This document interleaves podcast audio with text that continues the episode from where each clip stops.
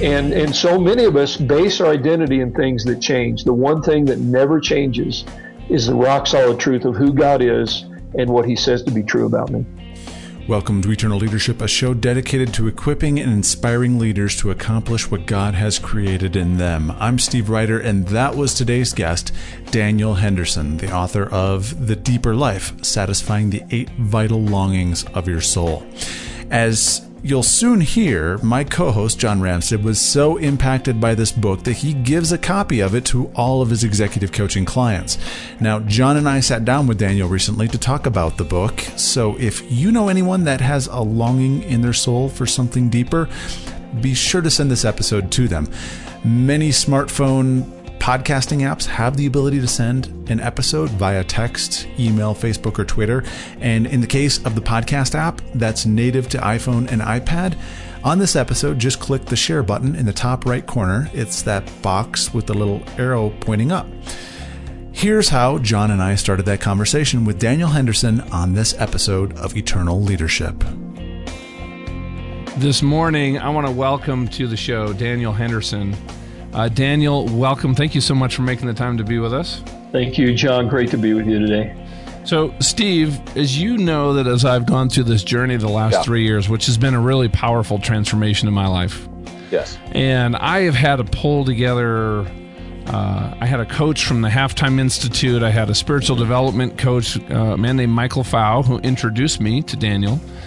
And uh, it was just a deep journey to really, you know, understand who I was mm-hmm. and how God created me and what does that mean as a leader, as a business person, as a husband, as a father. And Daniel, I got to tell you, Michael recommended your book to me. It's called The Deeper Life Satisfying the Eight Vital Longings of Your Soul.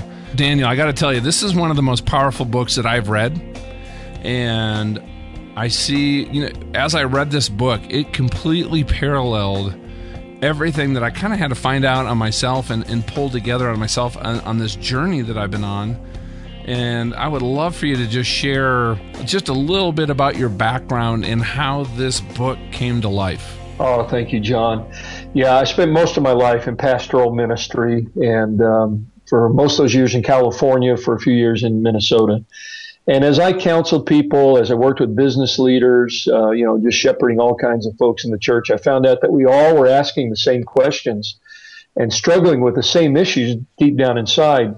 But it just seemed like I described this in the book like a jigsaw puzzle where you just couldn't get the pieces to fit together. You know, you had to do it, but it didn't make sense. And it was really my own journey, John, as I began to think about these vital issues of the soul uh, that I wanted to get specific answers to. I remember Rick Warren saying thoughts tend to disentangle themselves as they cross over the lips and through the fingertips, you know. So I knew if I could figure out a way to, to think clearly, specifically, and write out answers to these questions, it would be transformational for me. And again, Warren says nothing's dynamic till it's specific.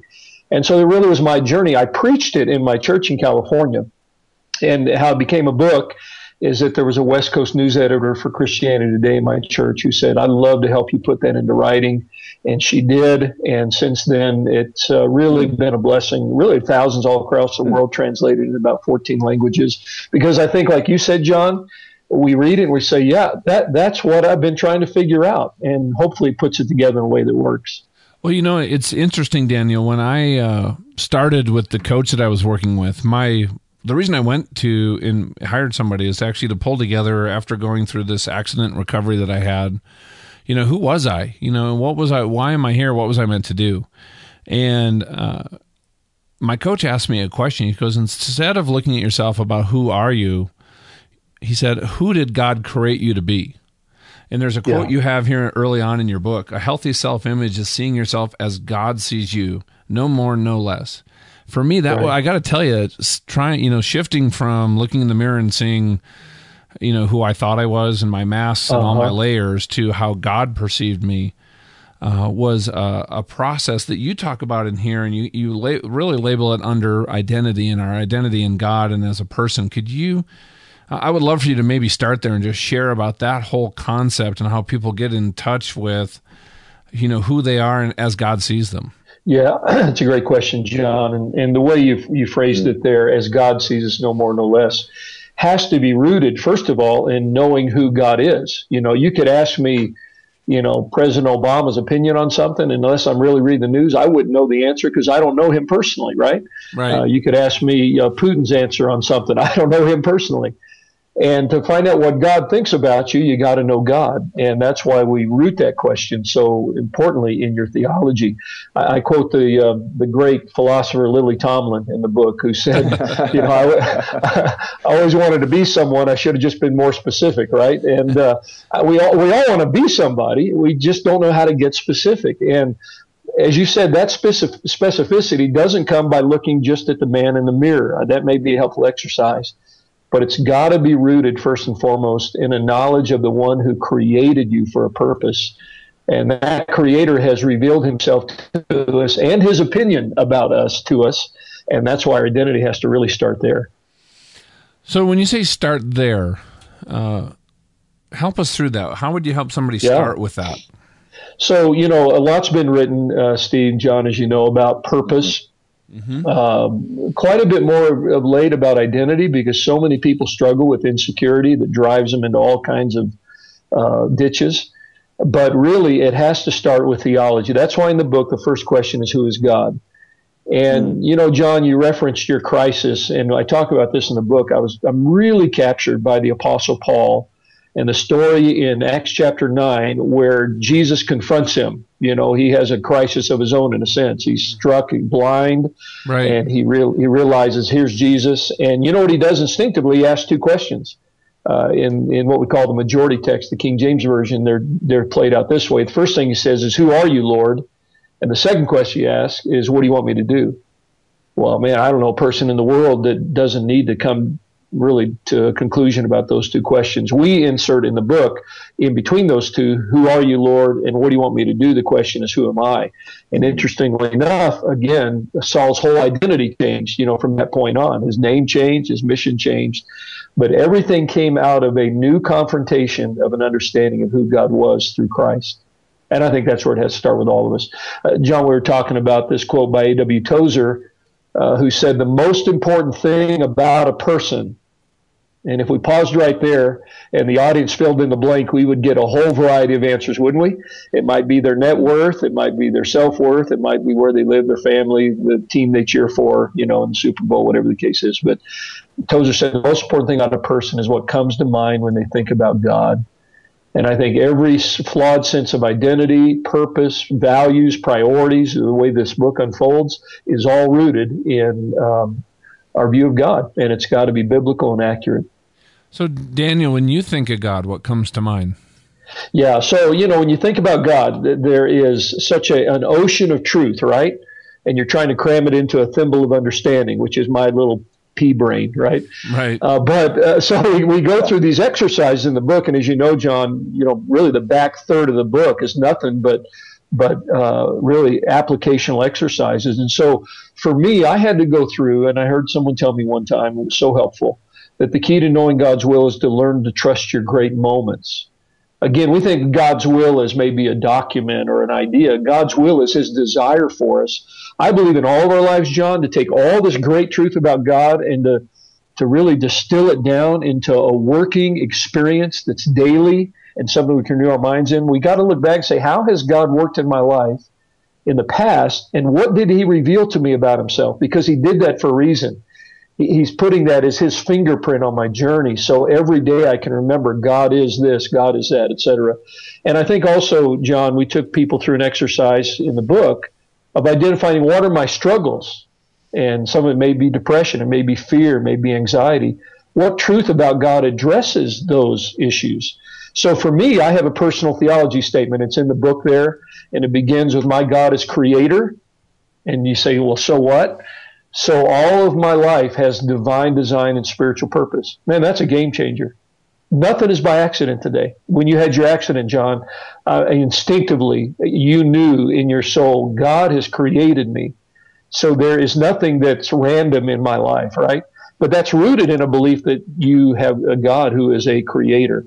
And I go on to talk about God as sovereign. He's good. He's just. He's loving. And I extracted about 10, 12 truths about God that I renew my mind in every day and say to myself, what is the so what to that truth and how's it going to change the way I live? So, you know, a question comes to mind, Daniel. You know, if you accept that, uh, how how do you work with people as they go through things in life that are just really hard, challenging, sicknesses, death, you know, business failures? I mean, I mean, there's just so much in this life. But if this is is it God's plan? You know, or in Romans eight twenty eight, he says all things work together for good for those that love the Lord. Is it just this world is in motion, but if we trust Him through every anything that might happen, He's He can pull it together for something that has value. Yeah, you know, John, your testimony would would explain this, as would mine in different ways. But in crisis, and in the trials of daily life, we have a choice what we're going to believe. Everybody's going to believe something in that moment. And um, you and I were talking about a church experience we had shared in the past that was challenging. But uh, my first pastoral ministry uh, was a very difficult situation. A, a, pastor who had had a moral failure, a church that was embroiled in a $25 million lawsuit. And we all know hurting people hurt others, right? So when you're the next pastor in, you get to field a whole lot of junk. And mm. I was young at that time. And I remember going through those days thinking, I am out, man. I am not going to do ministry. This is crazy. I'll go get a real job, make real money, and give a tithe to some other guy, you know. But uh, in the middle of all that, it hit me. Okay, Dan, you're going to choose what you believe. You're either going to believe what you're feeling or what you're seeing or what you know to be true. And at the time, and hopefully this will relate to the listeners, at the time I was feeling this is bad. And some people listening right now, that's how they feel about life right now. This is bad. And I'm looking at it and I said, this looks bad. But what I know to be true is God's good. This feels out of control. It looks out of control, but God's sovereign. And this feels unfair and looks unfair, but God is just. That was the practical reality for me in my life. I had to come to the point, and I do it every day. You got to choose what you're going to believe. You can believe what you feel, what you see with your eyes, or what you know to be true. That's why having this this personal theology statement at immediate access to your mind and your heart is so powerful every day. You know, it just makes me think, you know, when you're in that spot, I'm sure that that was a very negative situation. Yeah. You know, the people that were around you, what, you know, as you move through that, um, how did you, you know, you, you said, hey, I might have bailed, I could have gone to business, and you absolutely have the leadership skills to do anything you want you know what pulled you back as you you know got closer to that identity you talked about but more to you know why did why are you here and what do you do with that? How did yeah. you connect with that piece? Well again if god is who he says he is then i can rest in who he says i am. And that is again where that identity piece comes in you know that and a little phrase that's in the book that came out of those days is you know we're all either searching for trying to prove or confidently living out our identity. And, you know, I think the Lord has to peel back all the things that we are basing our identity on so we get down to the core. And, you know, sometimes we're searching for an identity, trying to figure out who we are. We're trying to prove an identity, prove our mom wrong or our dad wrong or that boss wrong. We're not as bad as they think we are or whatever the case is. Or just living out in confidence the identity of who God says we are and that really is what I had to come to is is Lord, you know, I, I cannot base my identity on anything that changes. And John, you know, your health can change, uh, your your financial status can change, your family can change. Look at Job. I mean, in one instant, he loses everything. Right. Um, and and so many of us base our identity in things that change. The one thing that never changes is the rock solid truth of who God is and what he says to be true about me. So, and just in my own experience, you know, that level of, you know, ident- identifying yourself or or getting your identity of who you are from God is a very yeah. mature spiritual place. and you know, a place where I've been many times, right? My identity yeah. is coming from what people are saying about me in the community, what you know, uh, what just happened uh, here, uh, how I did in business, right? How as people are on kind of that continuum as they mature in that relationship with God, how do they yeah. move that identity from being given given to them from the world and what they yeah. think of them? Right? There's a lot of b- business leaders I know that struggle with fear of failure, and, yeah. and the root of that is they don't want to be seen poorly by their peers and people they're on boards with and things like that. They're exactly. a fear that's so deep it paralyzes them. Yep. And how do you move from that place to th- this place of identity in God, which is really the foundational piece to really get some velocity in your life moving forward toward this yeah. deeper life you talk about? Exactly. So, you know, what I did, John, and what we encourage readers to do in the Deeper Life book is to actually look at the scripture and what does God say to be true about me, and there are exercises to help them do that. And and how can I clarify that? And, and, you know, John, having read the book, you'll know this. The, the common thread through this entire book, whether you're new in Christ, whether you're mature in Christ, whether you're a clergyman or a businessman or homemaker, is that the hardest thing about the Christian life is it's so daily. and you know you, you, could be soaring in the glory of who you are in Christ yesterday, and then today you read a news report about yourself and you're back in the tank, you know, or or you you look up your uh, you know retirement accounts and the bottom's falling out. Literally, I encourage people you need to write out your identity from the standpoint of what God says to be true about you, memorize it, and be able to quote it every day. Personally, John, in my life, I have to remind myself who I am constantly because you know how it is every day. I mean, the input from people, the input from your own emotions, which are very fallen and, and misinformed sometimes, uh, the input, of circumstances. And so my identity statement is I, Daniel D. Henderson, am a new creature in Jesus Christ, fully loved, totally accepted, completely powered child of the Most High, Most Holy God, and I've been created by His amazing grace for a life of good works and God's glory. So that's a long one, isn't it? Someone, it doesn't matter how long or short it is. The key is do you own it? Again, do you renew your mind every day in the truth of who you are according to God's creation, which Colossians 2 talks about? And I think that's where the battle is won or lost, no matter who you are.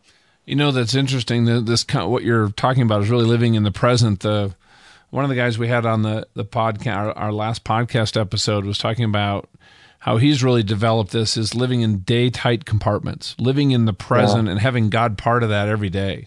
Yeah. Um, and I just think that's uh, interesting that this theme is coming up because you know you need to take that though. That's the foundation, right? So now I want to start right. building this this house, my house that serves my family and my community and my walk with God, and that leads to really taking that into discovering my purpose. And I would, could you share uh, what you did in the book about what it takes to to find that and connect to that? Yeah. Because I think a lot of people really struggle with whatever you want to call it purpose, calling. Yeah, mission. Yeah, a lot of mm-hmm. different uh, synonyms uh, that are used. Um, you know, I, I, basically believe that as a Christian, um, we are as He is in this world. That's what the New Testament says. You know, our, our real mission is to, to live the life and the mission of Jesus Christ one of the things I did, John, is I went back and I, I studied all of Jesus' mission statements.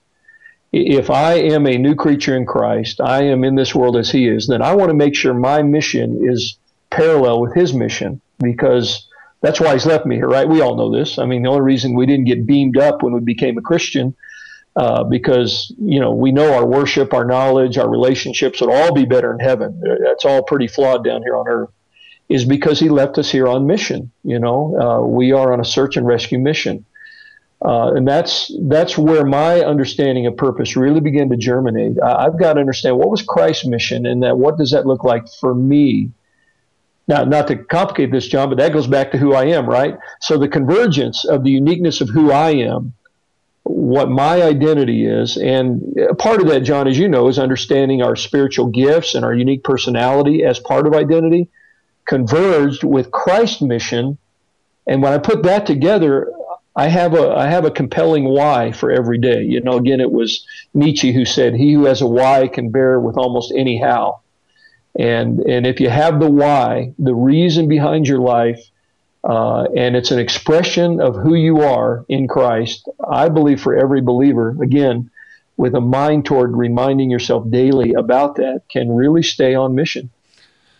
You know, as you're talking, I, I, just think of many conversations I've had with business leaders, yeah, who don't understand or or, or they. Uh, uh, it's hard for them to link a mission in Christ to yeah. what they're doing every day in business, in the community. Uh, in, in, in, a lot of churches have, have not have kind of fostered that. So, yeah, what would you yeah. share with somebody who's a business leader who wants to pull the secular and the sacred together and integrate that, converge that in their life. Yeah. You know, how, well, how, how all, do they reconcile that and then and, and just move forward? Because I think that yeah. gets a lot of people stuck. I agree. Yeah. First of all, I think it's all sacred, and you might expect me to say that. I mean, well, whatever your I agree with you. I agree yeah, it's all sacred. So first of all, they got to get rid of that dichotomy, right? Yeah. Uh, and what makes it sacred is who I am in Christ, and He's given me employment, gainful employment, but my mission has to be certainly discreetly and wisely embedded in all of that. You know. So first of all, you got to take away that dichotomy. Secondly, I think you got to do what we talked about. You got to get real specific it's not that Christ doesn't want you on mission in your business. It's just that you haven't discovered and renewed your mind in that consistently enough to understand how it can be integrated, right? What is that? Uh, could you could you share a little bit more about that point? Yeah, so I'll tell you my mission statement. It's a little bit pithy, but my mission statement is um, to faithfully, uh, I'm sorry, to faithfully experience and fruitfully express. I know it sounds like preacher esque, but it works for me. All right. To faithfully experience and, and fruitfully express the life of Jesus Christ. Hmm. So pause right there. Hmm. Could that be a businessman's statement? Sure could. To fully experience and faithfully express Christ. And now, how he's going to format that may be different. Mine goes on to say, leading to fresh encounters of his person and presence among the saved and the lost. And so, really, my job, my, my mission is to represent Christ at every opportunity coming out of a, a personal experience of him on a daily basis. Now, how's that going to play out on, you know, in an email, on the phone, uh, in a board meeting? You know, that, that becomes the real thought. But if that's not on your mind while you're sitting in that boardroom, you're not going to live it out, right? And that's why I say again, it's so daily, and you got to have it down. You got to have specific. It's got to be a, a, part of a daily renewal plan. Uh, one of my board members, John, who's an executive with Under Armour, uh, he's real big on what you call in industry a business continuity plan and um, probably most right. of your listeners understand that. Yep. Uh, that if, if, things fall apart, you know, if the world goes to you know to into to hell in a handbasket, as we say, what's our plan? He realized as he went through this process, and now he's one of our coaches. He got so fired up about it. He says, "I didn't have a life continuity plan." But what, what is my you know backup plan? What's my fundamental approach when life goes kaput? Mm. And by the way, that can happen any minute of every day. You know, that's not yeah, just 9 11. That's, yeah, that's next hour, right? so that's why this is such a vital process. This is my life continuity plan, whether I'm in business or in ministry or a homemaker. What, what is the continuity plan of my daily life that's going to be immediate and accessible and is going to be a powerful source of renewal? Uh, and of course, your mission, as we've been talking, is a vital part of that if you don't know it, you can't live it. And and if you haven't gotten specific, it's going to be really hard to know it. Well, you know, a question for me. It just makes me think of this, you know, urgency addiction that everybody in business seems to have, and how, yeah. uh, you know, you, you, talk about that we're so busy doing, we don't think mm-hmm. about our doing, mm-hmm. right? And what what does yep. it take for somebody to? Because it seems counterintuitive, though, but you know, to just slow down and actually get connected with this mission and I think the next step that's hard, it was hard for me, so maybe to speak about that, was connect that once I understood who I was uh, and what God wanted me to do, is then integrate that in my life through my priorities and my values. And that step for me was a very long and challenging because it, it required a lot of change. Yeah. So how how do you think about that? How do you how do you walk people through that part of the process? You bet. Thanks, John. And of course, you know, as the book uh, puts all this in sequence, you know, it's it's my theology. Out of my theology, I shape my identity. Out of my identity, I discover purpose. That's the foundation. But now I got to do something, right? I, right. I got to live life, and that's why I, I I subscribe to the fact that values come in. I call those the rules of the game. And I illustrate this in the book. I think we all relate to this playing Monopoly with people who have, who grew up with a different set of rules, you know, about, you know, how many buildings you can build and how quick and how much money goes in the middle. And, right. you know, it's hard to play a game with people who have a different set of rules. And I would say the game of life is too important not to know the rules. And that's where we've got to decide now what are the guiding values going to be as I'm living out this purpose? Um, And so I'm a sports fan, probably you are too. You know, if you don't know where the hash marks are and where the goalpost is, and and you know whether you can or can't run certain plays, you're not going to win the game. And so that's why we really encourage people to figure out what your values, your core principles, are going to be as you're implementing this purpose. And then you know the rubber hits the road, John. You already mentioned it. I think with priorities. Um, those that's that's now I got to do something, but I can't do everything, and I can't please everybody. So I got to figure out what can only I do to ultimately honor my values and express my mission. I often say to pastors, because I speak to pastors a lot, you know, the devil doesn't have to destroy you. All he has to do is distract you. Mm. And uh, if he can do that, he ha- and, and we live in a society of mass distraction, as we know. You know, right, right now as we sit here, uh, thousands of people want access to us. I mean, we're on this call, but Facebook, you know, I don't know how many friends you got, how many Twitter followers you have, you know, how many emails come in. Everybody wants your attention.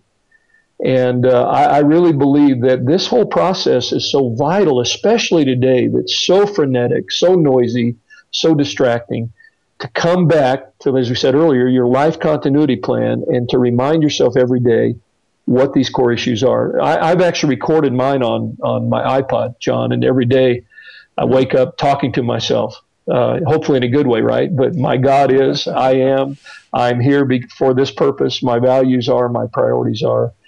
And, you know, I say in the book, John, that um, uh, education is like planting grains of truth in people's minds that form such an irritation that over time they form, per- form pearls of wisdom. Right. And as you're listening to this, you're thinking, "Oh man, I got to figure out my theology, my identity, my purpose." Yeah, that's irritating intentionally because it's supposed to form pearls of wisdom that you can live out every day. But it is a game changer. It really is. Well, you have to work through it. So you know, defining priorities, putting these into place, but having them ingrained in who you are, where they now guide the decisions you make, what's on your calendar, uh, yep. You know, I, everybody I work with, who's it's a constant theme, right? Work life balance. Yep. And I, I think the root cause of this is people are not connected with who they are and what their priorities are, and then they just they allow anything to go on their calendar that they think might have some kind of benefit or they think they should do it. They have no filter on what to say no to. Yeah, that's so how, exactly right. So, how do you go about even getting started on that process? Because I think for a lot of people, that just sounds even like a daunting process to even put that on, you know, pen to paper on that subject. It is, yeah. And it, again, in the book, we give people some guideposts for beginning to write their priorities out. And and here's where it gets really a little bit hairy. You, you've got you've got areas of life that demand clear priorities. You know, you, you, as a dad, what are my priorities going to be? As a mom, as a business leader, you know, uh, as a spouse. So, so it, it, you, you start digging down deep and you realize this is a big deal. But I, I do think um, that to define priorities, uh, John, there are a number of things that I think are so vital. And as a pastor, you know, really a pastor businessman, it's the same deal. Everybody wants your attention. Everybody wants you to go make a visit, do a, you know, go check in someone in the hospital, do Spend a counseling time session. with you or have coffee. Yeah, wanna... you just you can't do it all, can you? No. Mm-mm. And so, you know, you have to ask number one, what has God uniquely designed me to be effective at? That's where identity is so vital, right? Mm-hmm. And as a pastor, what is it that only I can do? Obviously, in pastoral ministry, I was able to go to the scripture and say, and what are what does God say pastors are supposed to do? Um, what is going to be the most eternally significant? Uh, com- what are going to be the most eternally significant commitments that I make that really are going to change people's lives? And um, you know what what is is really the best stewardship of my time? And so you got to ask those questions. And again you got to be specific. I work with, with pastors and business leaders often john and this is really where it comes down to have you written out your priorities? Have you shared them with your staff? Have you shared them with your family? When i was a pastor i shared them with my board regularly.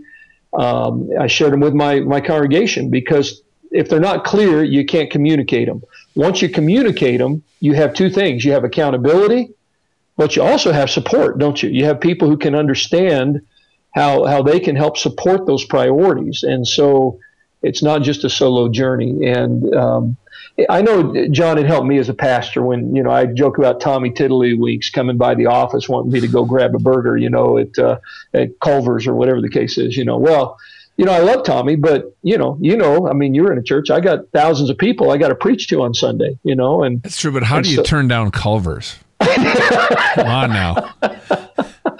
I, well, I told Tommy, can you give me a custard to go and just bring it back? so you know, the, there's all kinds of people who love you and have a wonderful plan for your life. You, you just you have to go by the priorities that you've clarified, communicated and ask the people around you to understand. I'm, I'm doing this for your good because if I'm on task with my priorities, I'm going to serve you better. We're all going to be much more effective. And if it's a business, it's the same idea. You know, our, our ultimate aims in business are going to be more effective. If I get distracted and diluted, you know, it's going to create an environment where all of us get distracted and diluted and nobody's going to win. Well, you know, it's making me think about, you know, as a, as a business owner, when I come up with our priorities as a company, our values of our culture, our thematic or strategic goals. Yeah. I share that with my board, with my executive team, with our investors, with our clients, our customers, so to speak. And uh, it's out there. They hold me accountable because I'm communicating that. And they also, my team, provide support. What you're talking about is bringing that down to a personal level Exactly. So, what I would challenge people to do who are listening to this is just think about what resources you have in your life. Is it maybe you just have one person that you would feel comfortable sharing that with? Maybe it's a, a group of men or women who you're with. But, you know, even if it's just the beginnings of this, uh, mm-hmm. some of the things Daniel's talking about, start sharing it with others. Pull other people into this process with you. That's what I was able to do Exactly. And you know what that led to me to you know to be able to start putting all this together because what I think what happens next as we kind of go through this continuum, uh, which I love how your book lines up with kind of what I went through myself. Right. Once, you know, uh, Bill Bright uh, talks about that every soul is precious to God, but not every Christian is strategic. Right. Yeah. Yeah. So what that means is we can be saved, but it, but we could live a life of no impact yep. and still be saved, or we could live a life of just significant, supernatural, eternal impact. So it's about a choice of what we want to do. How do we put all this into place? And you know, when I uh, was at my accident, Daniel, I w- there was a point where. Uh, I remember hearing the surgeon before a brain surgery that I had to have tell my wife that mm-hmm. I, I, probably wouldn't make it. Wow. And I was laying there in my hospital bed, and um, I want to quote our, our mutual friend Michael Pfau, who you have here in your book. And, yeah. you know, this is what you quoted him saying is um, something I've noticed over and over in my work is this the longing of every heart is, Did I matter? Does my yeah. life make a difference? Some are even so bold to ask, How will the world be different because I was be here? Let's be bold and human and honest. We want the world to be a different uh, because we were part of it. And, you know, mm-hmm. that's what I was revealed at that moment the sum total of my life I I didn't feel rose to the level of the difference that I wanted to make. Because you speak in your yeah. book and I, I, quote this all the time by the way is that you know an, you. an, inheritance is something you leave to someone. I knew if I died there my kids my family would be fine. But a legacy is what you leave in somebody. And that's what I was thinking about. What did I leave in my wife in my children in the relationships the friends around me? So Mm. Could you bring us from this point and kind of pull things together about how do we put all this into place and kind of shift our mindset on how do we move and be an impact player with our That's life? a great great question. So just to review for the listeners because you and I have the book and we understand all this. It starts with my theology. Out of my theology, I discover identity. My identity, I can begin to find purpose. Purpose is guided by values. It's implemented by priorities we didn't talk about these two elements, of course, but it's obvious to everyone. These priorities are going to be implemented through goals, which are the accountable pathways that accomplish those priorities, right? Okay. Yeah. And then my time, uh, I call time, you know, the the uh, faithful stewardship of life. And uh, one of the things in the book we talk about just briefly, John, is the difference between kairos and chronos. Mm-hmm. I think in God's economy, it, it, a lot more about kairos, which are the moments that God brings into your life. And if this whole thing's integrated, and that's what I call integrity of life, where all these pieces fit together, you're going to see these opportunities connected to your goals, your priorities, your values, etc. And then, as you said, it, that all leads to a life of, of legacy. Um, to be honest with you, when I first wrote this book, I only had seven questions. It ended with time. And I thought, no, it doesn't end with time. It ends with the end, right? it ends with looking back on your life and realizing that because I lived so intentionally and because I integrated these vital questions together in a daily renewal process, what difference is it going to make in someone's life, right?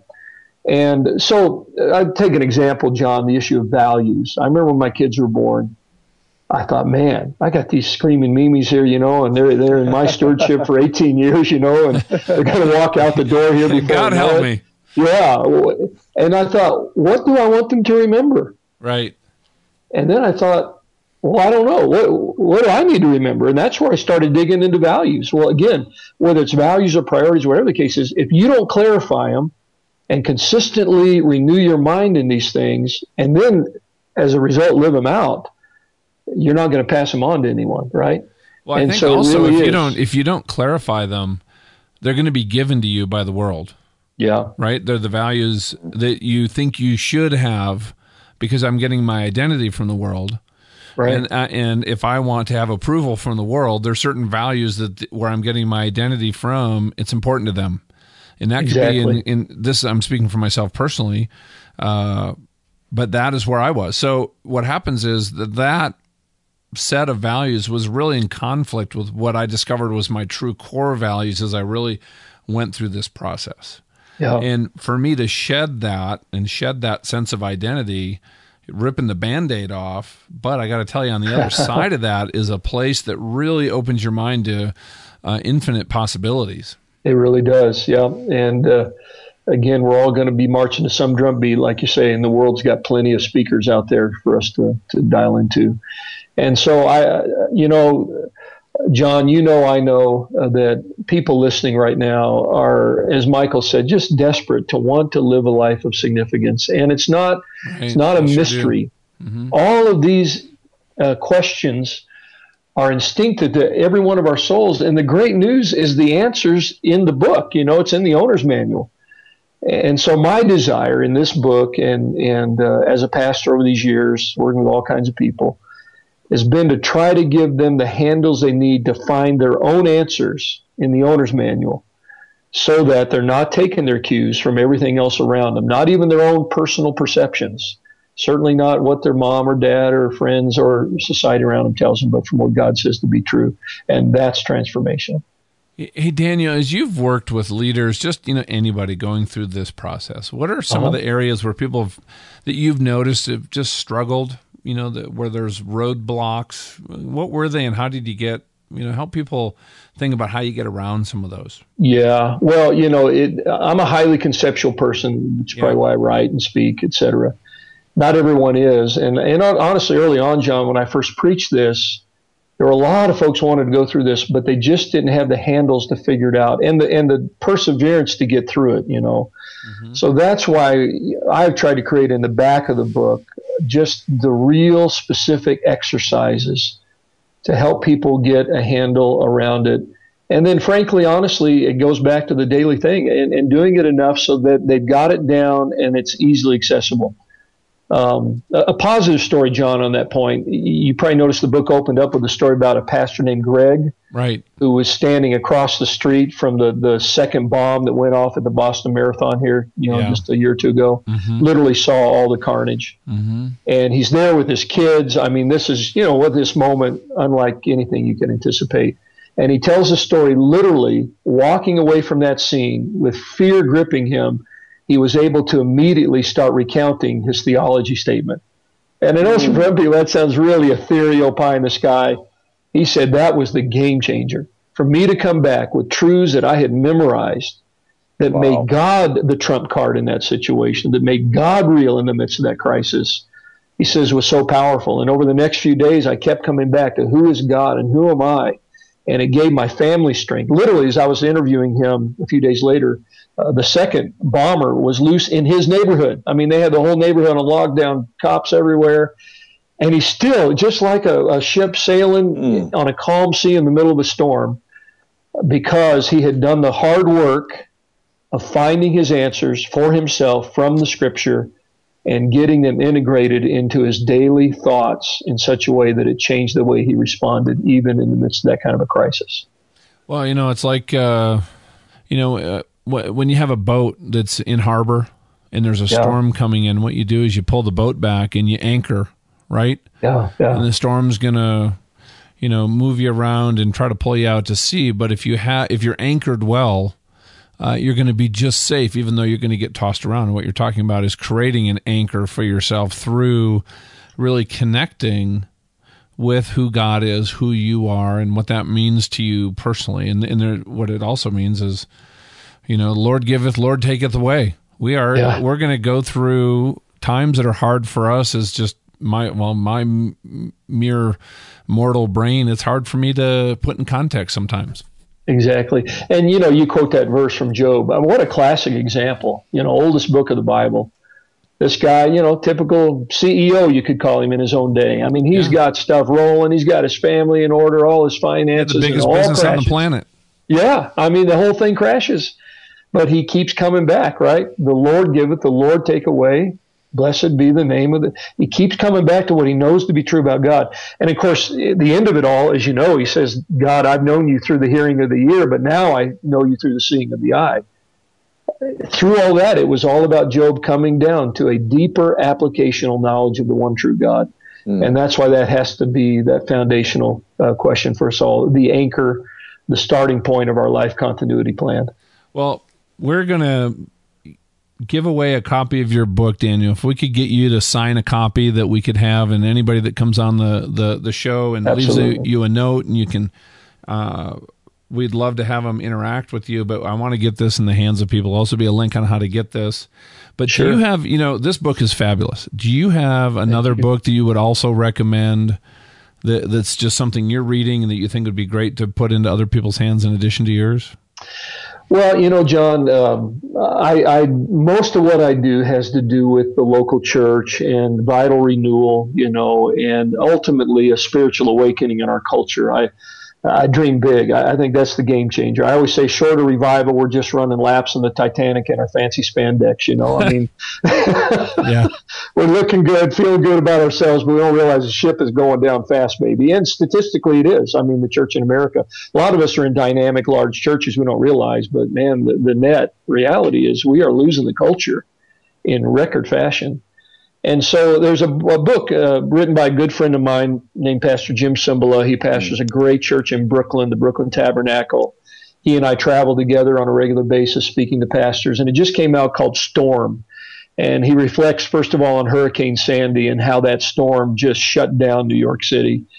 And his sense that there is a storm coming to all of us who call ourselves Christians Hmm. And we need to get ready for it and get back to the things that are going to create, hopefully, an environment where we can experience an awakening of the power of the Spirit and the Word of God in our lives. So that's a book I would highly recommend uh, by my my dear brother Jim. Awesome. We will we'll put a link to that too. And you know, as we wrap up here, Daniel, I, please share with people how they can get in touch with you. I know that you've created a uh, you know a small group study with this material that's just yeah. fabulous, and so please let people know how to get in touch with you and what you're working on now and how they can interact with you. You bet. Thank you, John.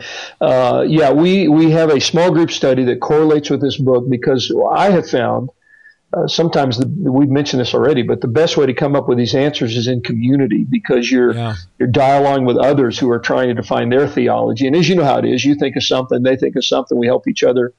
And so this small group series is about a 10 minute video lesson from me from right here in Colorado, Garden of the God. I mean, it's worth watching just to see the beauty of it all, nothing else, right? But uh, and then it they not, it puts them into a, a group workbook where they dialogue and they talk about how we're going to find these answers, ending with a, a scripture guided prayer of application and it takes them through you know if they they take it in the nine weeks uh, nine weeks of doing this together they could take it slower. It's up to them. We also as you know john have a coaching um, uh, entity along with this called 8q coaching. Right. The website there is 8qcoaching.com our mutual friend michael fowles has been very much involved in helping us with that And, you know, for business leaders, for moms, either personal group coaching to really take some months to go through this process. I also do that with pastors specifically. So that would be another uh, resource. And then is that 64 overall, fellowship? Is that what that is? No, that, so we have three websites. Glad you asked. So our overall ministry is strategicrenewal.com. And you could go there and that's kind of the gateway to all that we do. Um, but then we have, and that's kind of our, our, focus on church renewal. Then we have the personal renewal element of 8qcoaching.com. That's what we do to help individuals. And then, John, as you've heard me mention, I have a real heart for pastors. You know, Focus, uh, Steve would know this, and you would know this as well. Focus estimates that anywhere from 1,500 to 1,700 pastors leave the ministry every month in the United States. And so the 6 4 fellowship is just for pastors and it's based on Acts chapter 6 and verse 4, where it says that the early church leaders gave themselves continually to two things prayer and the ministry of the word. And again, I believe pastors have become so distracted doing everything else that a whole lot of other people in their church could do. Uh, that we're losing the battle at that point. So pastors all across the country and the world are connecting with each other, uh, just helping each other become more effective in their commitment to Scripture, their commitment to not only just personal prayer, but leading their churches to become houses of prayer. Because there's never been a revival in history that didn't begin in movements of united prayer. So we're trying to cultivate that at the local church level through pastors that we just dearly love uh, to connect with. So, yep, that's us. This is a subject that is dear to John's and my heart because so many people in this world just have a deep emptiness, even when from an external perspective they're very successful.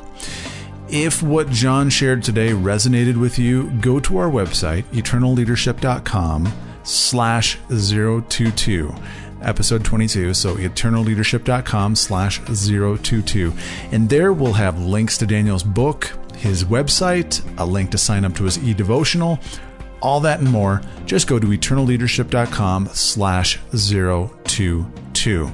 If you're listening on your smartphone, tablet, or computer, there's also a link embedded in this MP3. If what John and I have shared on this show has ever touched you in any way, please shoot us a message through Facebook, facebook.com slash eternal leadership, or email me, steve at eternalleadership.com, or hit us up on Twitter at Eternal Leaders. We love hearing your stories, what you like, potential guests, and when you think we've been missing the mark. This show is about you in our audience, and we want to know if we need to make any course corrections. So thanks. Special thanks to our intern, Justin Jeffrey, for his editing and production help on today's episode. Next time on Eternal Leadership, the coach of executive coaches, Fran LaMattina. There was a study done um, at Stanford Business School. Their advisory council was asked, What's the number one skill that people need? to be successful in life.